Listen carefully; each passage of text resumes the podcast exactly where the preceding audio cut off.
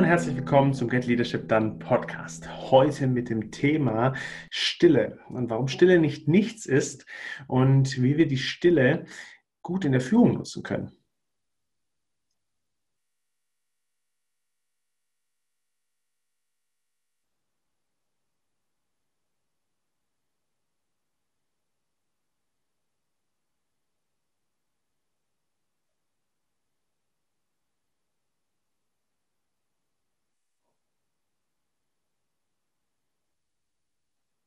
Und das war schon das erste Gefühl, das ich auslösen wollte. Wer ist denn unruhig geworden, hat gerade nach seinem Handy geguckt ähm, und hat geschaut, ob überhaupt die Aufnahme noch läuft oder eben der Podcast läuft.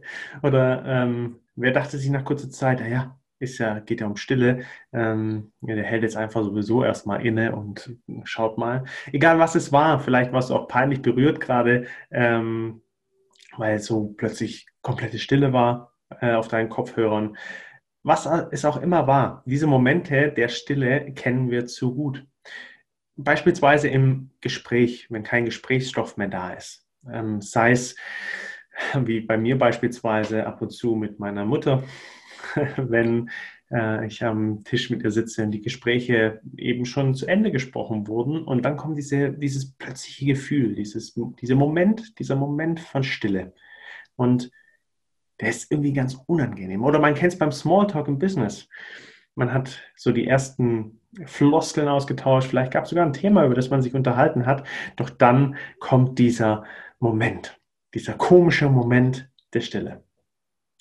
Und man weiß nicht so recht, wohin mit seinen Händen. Man guckt so vielleicht ein bisschen weg.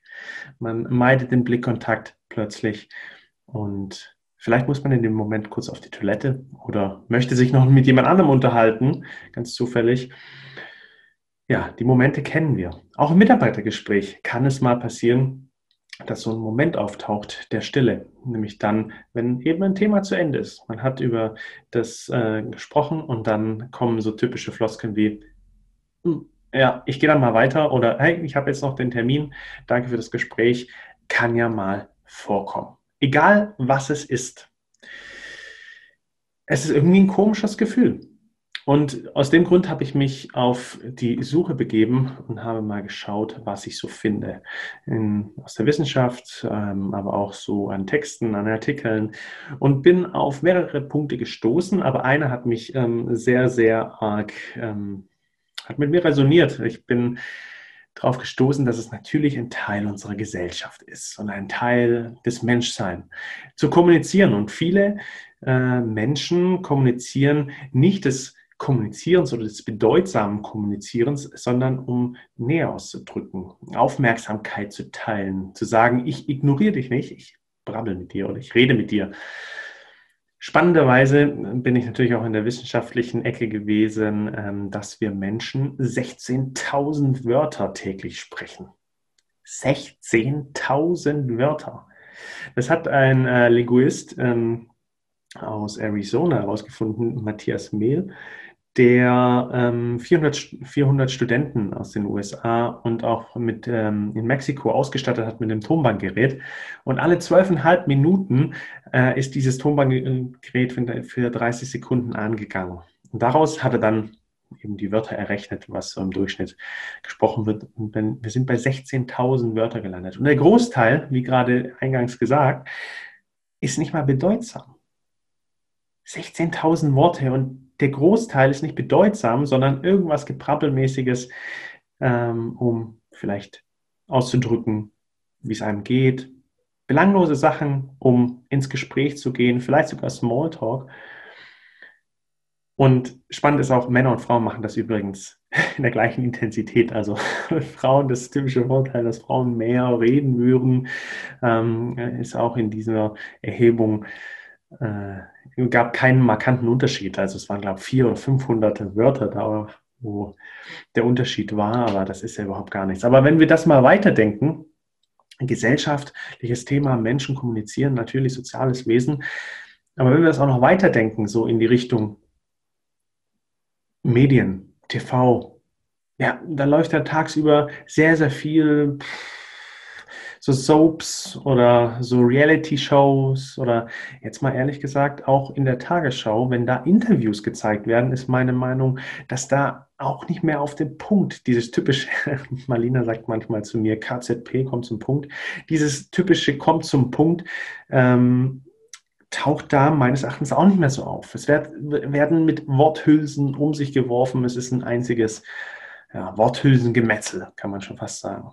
Und das sehe ich eben auch ähm, in vielen Chefetagen, wo viel geplappert wird, wo viel geredet wird. Und es gibt ja auch einiges zu erzählen, Sinn zu vermitteln, Erklärungen weiterzugeben. Anglizismen fliegen durch den Raum, Worthülsen ergeben das andere. Und ja, um ein Beispiel zu nennen, die relative Effizienz kumulierte Kommunikationssubstrate basiert auf der funktionalen Relation zwischen der absoluten Kapazität des rezeptiven und des quantitativen Thesos referierter Informationen. Diesen Satz habe ich übrigens nicht abgelesen, den hat mir ein Kumpel mal in der neunten Klasse äh, beigebracht. Seitdem ist das irgendwie im Kopf, aber das beschreibt ziemlich genau, was ich hier an der Stelle meine. Es hört sich unglaublich wichtig und klug an. Noch keiner weiß so richtig, was es bedeutet oder was es ist. Wahrscheinlich gibt es da eine tolle tolle Begründung, was es ist und intelligente Menschen verstehen das bestimmt auch in Tiefe.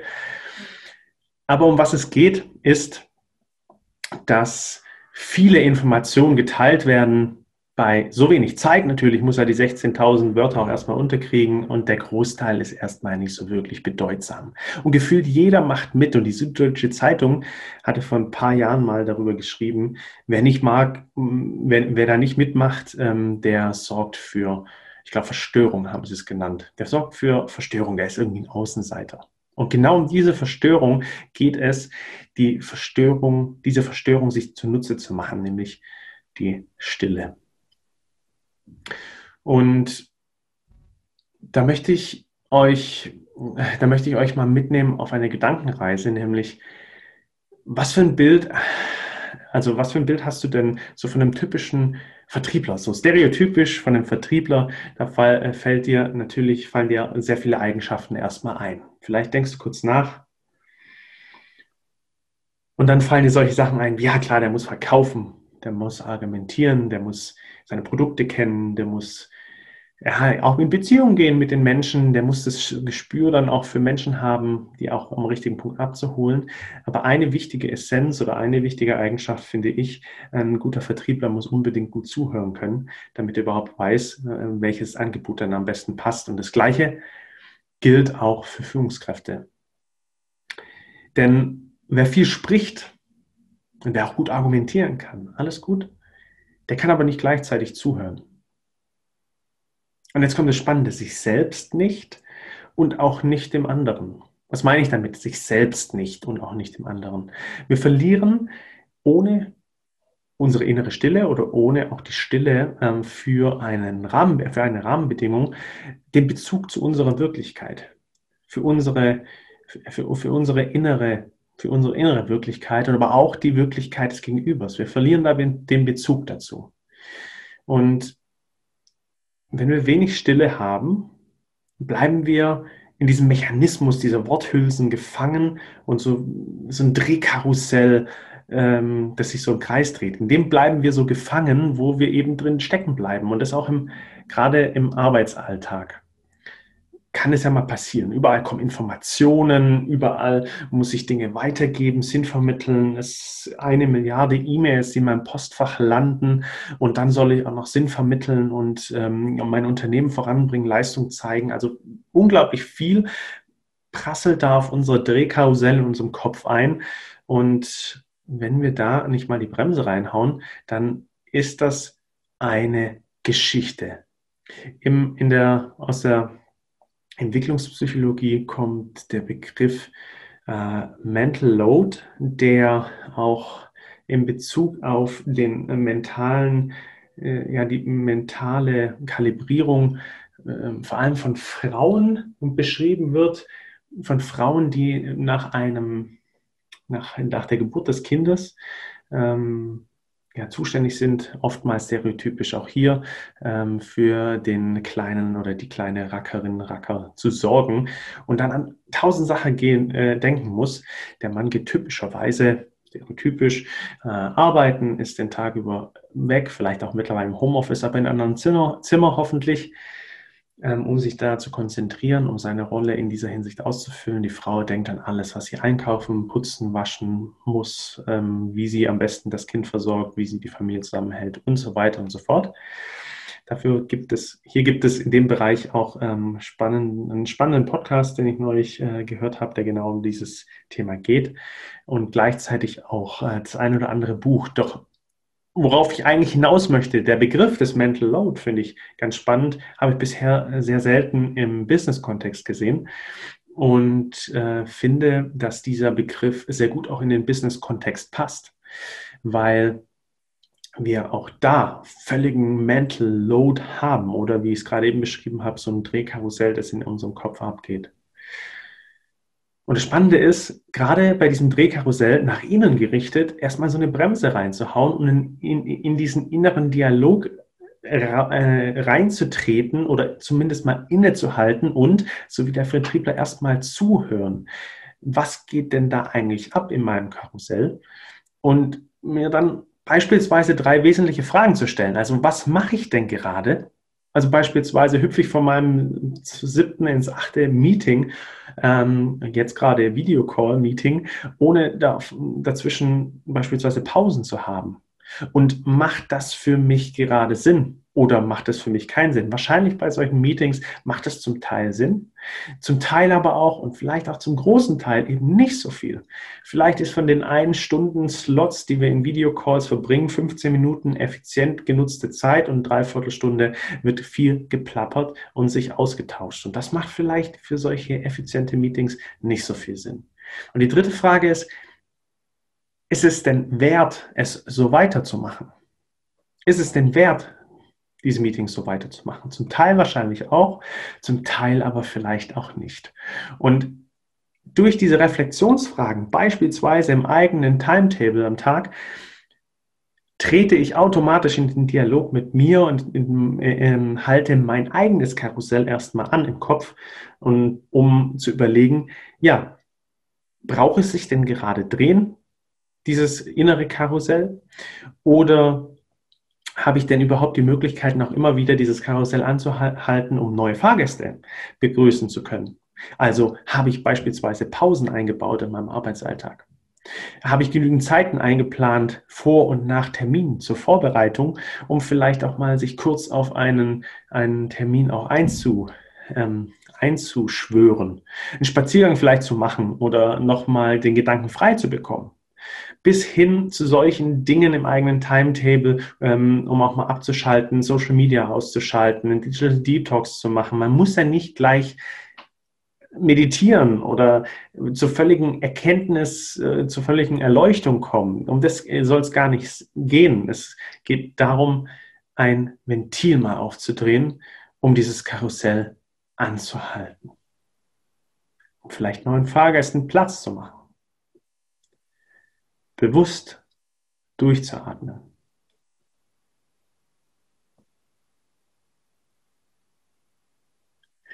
Und die Frage, die ja immer wieder kommt, ja, was bringt mir das? Was nutzt mir das?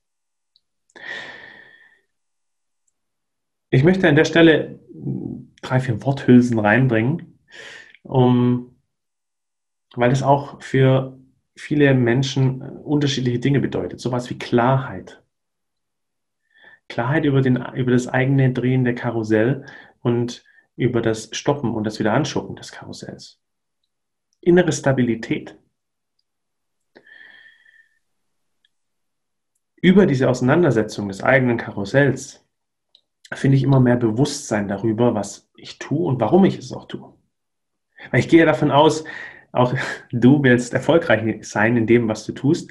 Und das erreiche ich vor allem natürlich durch eine gewisse Stringenz zu meinen Zielen und Plänen und einer gewissen Effektivität und Effizienz.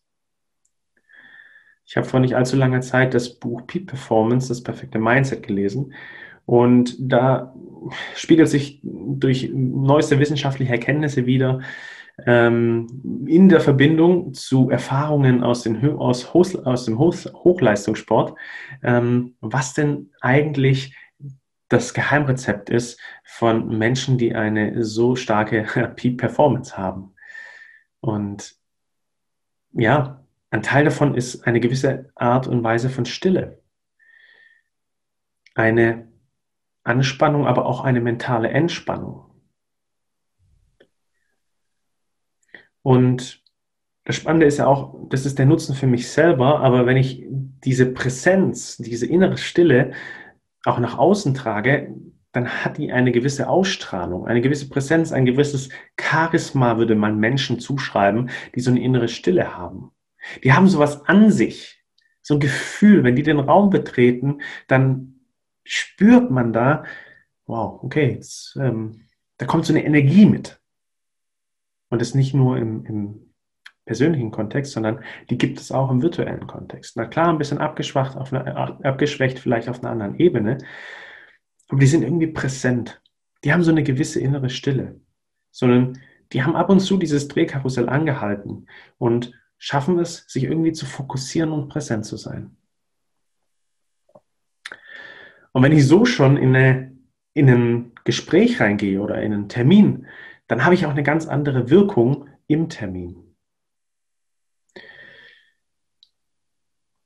Das ist die eine Facette, dieser Blick in sich rein zu seinem Drehkreuz, zu seinem Karussell. Da einfach mal ein Ventil aufzudrehen, das Drehkarussell mal zu stoppen und Platz für neue Fahrgäste zu machen. Der zweite Blick ist der Blick in das Hier und Jetzt mit meinem Gegenüber. Beispielsweise bei einem Konfliktgespräch oder einer hitzigen Diskussion. Also es geht ja nicht nur darum, dem anderen zuzuhören, sondern Stille hat einen wahnsinnigen, wahnsinnigen Überraschungseffekt. Stille nimmt nicht nur diese Energie aus dem eigenen Karussell im Kopf, sondern kann auch den Schwung aus dem Karussell zum Beispiel in einem Konfliktgespräch oder in einer hitzigen Diskussion nehmen. Wir drehen also durch Stille auch im Gespräch so Luft aus dem Ventil, damit das Gespräch zu so einer gewissen Stille zurückkehren kann, zu dem Fundament, zu der Basis, wo wieder was daraus entstehen kann.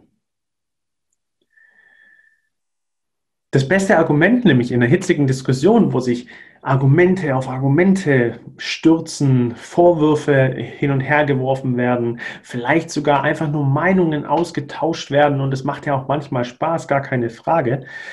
Ähm, allerdings ist ein wesentlicher Punkt, den ich jetzt neulich auch ähm, in einer Fachzeitschrift gelesen habe, ähm, dass ein Viertel, ein Viertel der Wochenzeit, der Wochenarbeitszeit, also wenn wir 40 Stunden äh, ausgehen, ein Viertel sind 10 Stunden, ist fast ein kompletter Arbeitstag, der geht, also schon über einem kompletten Arbeitstag, wenn man von 8 Stunden ausgeht, geht auf das ähm, Klären von Konflikten oder Meinungsverschiedenheiten drauf. Ein Viertel. Das ist unglaublich viel. Das ist unglaublich viel. Und das kann, kann durch Stille unterbrochen werden. Das beste Argument, das man jemandem in der Diskussion geben kann, je nachdem natürlich, nach Ausmaß, nach ähm, Stärke schon des fortgeschrittenen Konfliktes. Aber wenn wir davon ausgehen, es ist ein Konfliktgespräch oder eine hitzige Diskussion in einem Team, äh, wo es nicht starr ist und versteift ist, wo wir Hilfe von außen brauchen, kann man sehr gut intervenieren, indem man sagt, okay, du hast recht, es geht nämlich nicht um Recht haben und nicht Recht haben. Ich habe vorhin davon gesprochen, die Wirklichkeit wahrzunehmen des Gegenübers. Die Wirklichkeit wahrzunehmen, meine eigene Wirklichkeit wahrzunehmen. Und in einer Diskussion geht es immer um Sieger und Verlierer. In einem Konfliktgespräch geht es immer um Wissen oder Nichtwissen, um Recht oder Nichtrecht haben. Aber wenn wir beispielsweise eine hitzige Diskussion führen die jetzt nicht bei Verhandlungen ist, sondern eben im Team, bei, in einem Unternehmen, wo es darum geht, ein Teamgefüge herzustellen oder was auszuloten, dann geht es um subjektive Wahrnehmungen, subjektive Wirklichkeiten. Und diese subjektiven Wirklichkeiten können nicht falsch sein. Die können nicht richtig sein. Die können nicht ähm, beurteilt werden, weil es der Horizont, die Wirklichkeit des jeden Einzelnen erstmal ist. Vielleicht gibt es Rahmenbedingungen, die der oder diejenige noch nicht kennt, die der Wirklichkeit vielleicht helfen würden, ähm, eine gemeinsame Wirklichkeit herauszubilden. Aber in erster Linie ist es eine subjektive Wirklichkeit und die ist erstmal richtig. Das beste Argument, das man also dem Gegenüber geben kann, ist, stimmt, du hast recht. Und meistens, wenn dieses, dieses Wort fällt, dann kommt sofort ähm, der Gegenüber, der dann weiter diskutiert und weiter versucht, indem man dann nochmal liebevoll unterbrechen kann, sagt, stimmt, ich habe dir doch schon längst zugestimmt, du hast doch recht. Es geht nämlich nicht um Recht haben oder nicht Recht haben. Es geht um eine subjektive Wirklichkeit, die gerade beschrieben wird. Es geht um eine gemeinsame Energie, um ein gemeinsames Ziel zu verfolgen in aller Regel. Es geht darum, die Wirklichkeit des Gegenübers zu verstehen durch Zuhören, zu akzeptieren. Und es geht darum, eine gemeinsame Wirklichkeit in Summe dann zu schaffen, aus den Wirklichkeiten, die ich letztendlich habe. Es geht darum, die Chance der Beziehung und der Nähe und die kumulierte Kraft letztendlich auch zu nutzen und eben nicht ein Viertel ähm, rauszuballern an sinnlosen, in Anführungszeichen, äh, Worten, Worthülsen, Unbelänglichkeiten oder sich auch noch darüber zu streiten, wer Recht oder Unrecht hat, weil es doch in der Regel erstmal um ein gemeinsames Verständnis geht und eine gemeinsame Richtung geht. Stille hilft, das Karussell nicht nur in sich selbst, sondern auch im Gespräch oder in einer größeren Runde anzuhalten. Und ich habe gerade eben noch von einem Überraschungseffekt gesprochen. Wenn ich das tue, wie gerade eben besprochen, dann ist der Gegenüber erstmal sehr überrascht, weil wir ihm komplett den Wind aus den Segeln nehmen. Er hätte gar nichts mehr, an was er sich reiben kann, wenn wir ihm zustimmen. Ich möchte zwei Ideen für ein Selbstexperiment mitgeben. Schau dir doch mal jetzt nach diesem Podcast ähm, an, wie dein Kalender so aussieht. Wo schaffst du dir denn wirklich Zeit für Stille? Dabei ist Stille nicht gemeint, da muss nichts passieren. Es kann auch eine ganz wissentliche Vorbereitung sein auf einen Termin. Es kann die fünf Minuten Spaziergang sein. Es kann äh, gemütlich eine halbe Stunde Kochen sein, weil mir Kochen unglaublich Spaß macht. Es geht nicht darum, Stille als Meditation wahrzunehmen, sondern als Möglichkeit, das Karussell im Kopf anzuhalten. Wo ist es bei dir im Kalender? Wo kann ich das platzieren? Und das ist auch ein sehr leichter, äh, eine sehr leichte Möglichkeit, es auch in seinem Alltag zu integrieren, beispielsweise durch eine Pause zwischen den Terminen oder eine Vorbereitungszeit für wichtige Termine. Damit haben wir eine wesentlich höhere Präsenz in den anstehenden Themen beispielsweise. Also schau bei dir mal im Kalender, wo schaffst du den Raum für Stille. Nummer zwei, halte die Stille aus. Gerade wenn es nicht um dich geht, sondern in der Summe, beispielsweise im Mitarbeitergespräch oder auch beim Smalltalk, wie vorhin schon angekündigt, eingestiegen. Das nächste Mal, wenn so eine Situation kommt, wo jemand eine Frage stellt oder wo es dann eben natürlicherweise zum Ende geht und man verdruckt sich so etwas oder man möchte gerade sagen, oh, jetzt gehe ich mal auf Toilette, im Mitarbeitergespräch, in der Smalltalk-Runde, wo auch immer, halt mal die Stille aus und wart mal ab, was passiert. Lass den anderen etwas einbringen und genieß mal dieses komische Gefühl des Neueinschwingens auch. Stille ist nichts Schlimmes, es ist nur nicht akzeptiert oder eben nicht normal, dass es mal still ist gemeinsam. Das gemeinsame wieder anschucken des Karussells, da können spannende Dinge geschehen. Vielleicht ist dein Gegenüber auch erstmal so betroffen und erzählt dann erstmal irgendwas. Dann kannst du auch noch abwarten, bis dir was Bedeutsames einfällt. Und wenn nicht, gibt es immer noch die Idee des ähm, das Stille zum Thema machen. Oh, jetzt ist es gerade irgendwie ein bisschen komisch, gell? wir sind an so einem Endpunkt gelangt. Ähm, haben wir noch was Spannendes zu erzählen gegenüber? Oder ähm, ist es auch okay, wenn wir hier jetzt einfach kurz aufhören und ähm, beispielsweise mit dem da drüben noch sprechen? Stille erfordert Mut und eine gewisse Ehrlichkeit. Und haltet die Stille mal beim nächsten Mal aus und schau, was passiert. Oder mach es zum Thema. Das wäre der zweite Auftrag. Und ja, mit meiner Mom hat es dann auch geklappt. ich sage mittlerweile sowas wie, jetzt machst du wieder dein Psychologen-Stille-Ding. ja, aber dadurch kommen spannende Gespräche eben zustande. Letztes Mal ähm, ist es dann zu sowas gekommen, wie sie uns, meine Schwester und mir als Kind, äh, was mitgegeben hat äh, im Sinne der Erziehung oder was sie da Wert drauf gelegt hat. Von dem her, give it a try. Überleg mal, wo bei dir Stille ist, wo du Stille nutzen kannst, wie du Stille einsetzen kannst. Und ich freue mich, wenn du noch eine Bewertung hier lässt für diese Folge oder auch äh, den Podcast hier abonnierst. Wir haben immer wieder spannende ähm, Impulse von äh, Führungskräften aus unterschiedlichsten Unternehmen, aber auch spannende Leute aus, ähm, aus dem Trainerbereich. Und wir wollen hier einfach eine Möglichkeit schaffen, interessante Menschen zu connecten und in, interessante Impulse auch weiterzugeben. Von dem her melde dich auch gerne, wenn du so jemand bist, der hier beizutragen hat oder beitragen kann. Ähm, da freue ich mich sehr drauf, mit dir in Austausch zu gehen. Lass uns eine Bewertung da, schreib mir eine Mail. In diesem Sinne, alles Gute und bis zum nächsten Mal. Ciao.